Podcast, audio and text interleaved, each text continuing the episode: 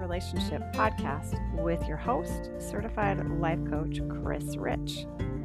If you're having trouble navigating your mixed faith relationships, struggling to connect with your people, or having specific challenges, you are in the right place, my friend.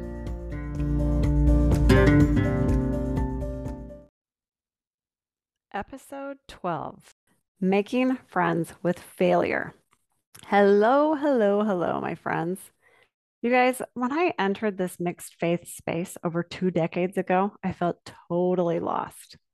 I was flooded with so many emotions that I didn't know what to do. No one ever taught me what to do with my emotions.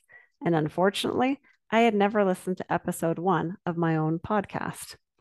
I was doing everything I could to get away from what I was feeling. My family and friends were amazing, but I really wished I had someone that truly understood what I was going through. Someone who could show me the ropes, give me the tools, and mentor me. With that in mind, just imagine how excited I am to announce my newest program, the Community of Connection. It is my online monthly membership subscription that has all the components I wish I had years ago. Get the tools you need to navigate this space the support you need to keep going, and the coaching you need to empower yourself to show up as the person you want to be in your life. If this sounds like what you're looking for, stay tuned. I'll be sharing more details at the end of the podcast. So, last week in episode 10, we talked about success. So, I figured in today's episode, we might as well chat about failure. Are you in? Have you ever thought about yourself as a failure? Well, if you have, you're in good company because I know I sure have. Many of my clients have shared that they feel like a failure for a variety of reasons. As humans, we all have this core fear that something is wrong with us. So it makes sense. Guess what happens when we're thinking that we've failed at something? Our brains go and find all the evidence for why that is true, even if it isn't true, I might add. And for some crazy reason, most of us believe everything our brains offer us. We never question our thoughts, we just assume they are true. This is where a life coach comes in handy, my friends. A coach can help you see what you can't see for yourself. I have learned a lot about questioning my brain. One thing that helps me a lot is when I show my brain what is a fact and what is a thought, because there's a difference. A fact is something that everyone agrees upon, could be proven in a court of law or proven with a blood test. They are the facts. Okay, a thought, on the other hand, is simply just a sentence in your brain. A thought may be an opinion, it may be full of drama and adjectives, and it's totally subjective. Not everyone has the same thoughts. So now that you know a little bit of the differences between facts and thoughts, I'm going to give you a little pop quiz. Are you ready? Let's look at a few examples. It's freezing in here. Fact or thought? Well, I might be cold because I always am. But the person sitting across the room in shorts in front of the AC, they clearly don't feel the same way that I do. So we have different opinions. I can't prove that it's cold. I think it's cold, but they don't. So that is my thought. Okay, let's look at a different one. It's 32 degrees in here fact or thought? Well, I can prove, I can look at a thermometer or the app on my phone and I can see, yep, it's 32 degrees. We all can agree upon that. Okay, here's another one. It's a beautiful day. Fact or thought? Well, I might think it's a beautiful day, but maybe your allergies are acting up and you're not seeing the beauty in it. So let's go back to talking about failure. If I have the thought, I have failed as a mom, is that a thought or a fact? Well, let's go through those questions we looked at earlier. Can I prove it? Can I take a blood test that says, yep, you are failure positive? Or are you receiving a report card from the powers that be that have given you an F in mothering? Would everyone agree? Well, if they wouldn't, if I can't prove it, then that, my friend, is just a thought. I'm a failure is not a fact. I have something that may just change your life. It's totally changed mine. Thoughts are optional.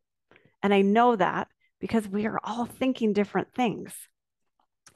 If thoughts are optional, and I assure you that they are, you can choose what you want to think. This comes in handy because our thoughts create our emotions. If I'm thinking I'm a failure, that is going to create some sort of emotion like defeat or shame, apathy, inadequacy, or some similar flavor of yucky emotion. No pleasant emotions will ever come from beating ourselves up. I promise. My emotions are the fuel that I take action from. Some emotions are better fuel than others. Just like I want to be selective with the type of gas I fuel my car with, I want to be selective in what I fuel my actions with. Some emotions are the equivalent of fueling your car with Diet Coke. That would be terrible fuel. We want to be aware of what emotions we are fueling our actions with. Let me give you an example. Let's say that you had a disagreement with your loved one, and you have the thought that you might think often I am a failure. When you think that thought, you're likely to feel an emotion like shame. And when shame is the fuel for your action, you're probably going to isolate yourself in your room, scroll on social media for hours, compare yourself to all your friends on Instagram, beat yourself up, eat half of the Costco pizza, disconnect with yourself and your loved one. So, what you create for yourself, you don't allow yourself to exceed to succeed, excuse me. And then you have even more evidence that you're a failure. Our brains don't like to be wrong. When I think a thought, my brain wants to find all the evidence for why it's true. My brain is just as stubborn as my 12 year old. It doesn't want to be wrong. He might actually get that from his mom. So, what does failure even mean? Well, failure is defined by Webster as a lack of success. Well, if you remember last week, we decided that we get to determine what success means for us. I love what F. Scott Fitzgerald said never confuse a single defeat with a final defeat. Friends, you can fail a test, but you can't fail at life. Failure is a temporary emotion not a permanent title. When you believe failure is who you are, a solution is never going to present itself. There is zero upside to thinking you're a failure. So challenge your brain to look for the ways you're succeeding and give it a new focus. And I promise you can find just as much evidence when you give your brain that task. So, okay, now that we've talked about that people are not failures, let's shift things a little bit to when we do mess up and we don't meet our own expectations. Well, I get to choose what I make that mean about myself. Instead of making something that didn't go well mean that I'm a failure, I can choose to learn from it. I love the thought you are either winning or you're learning. In school, we are taught to avoid failure like the plague. I remember getting 4% on Mr. Barton's calculus test as a senior in high school. I thought for sure my life was ruined. Well, fast forward 30 years, and I assure you, it all worked out. What if we could make friends with failure? I received my certification at the life coach school. And I loved the way they looked at failure. There, we were taught to go out and fail as much as possible because that means we're progressing. In fact, we were encouraged to celebrate when something didn't work because that means you're getting one step closer to something that does work. We were encouraged to accrue 25 fails a quarter. And I want to point out that there are different types of failure. There are the times where we don't even try and we fail ahead of time. That doesn't count. We're cheating ourselves when we do that. When you avoid failure, you end up avoiding success as well. The failure that we were taught to seek was the failure that will get you closer to your goals. I like to think of it as failing forward. Thomas Edison, he saw failure the same way. He said, I haven't failed. I've just found 10,000 ways that don't work. Failing forward, my friends, it's a beautiful concept.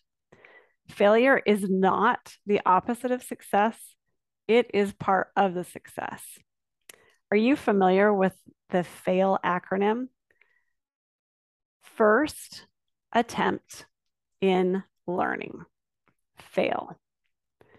If you try and fail, congratulations, because most people don't even try. So give yourself a high five and don't make it mean anything about you as a person. And go ahead and keep failing forward. Keep progressing, my friends. Keep getting better and better. Before we finish up here, I wanted to make sure that you heard about my Ask Chris webinar coming up next week. So many questions come up for us when a loved one has a faith transition and leaves the church. How will they change? What will stay the same? How will that affect me and how will that affect our family now and in eternity?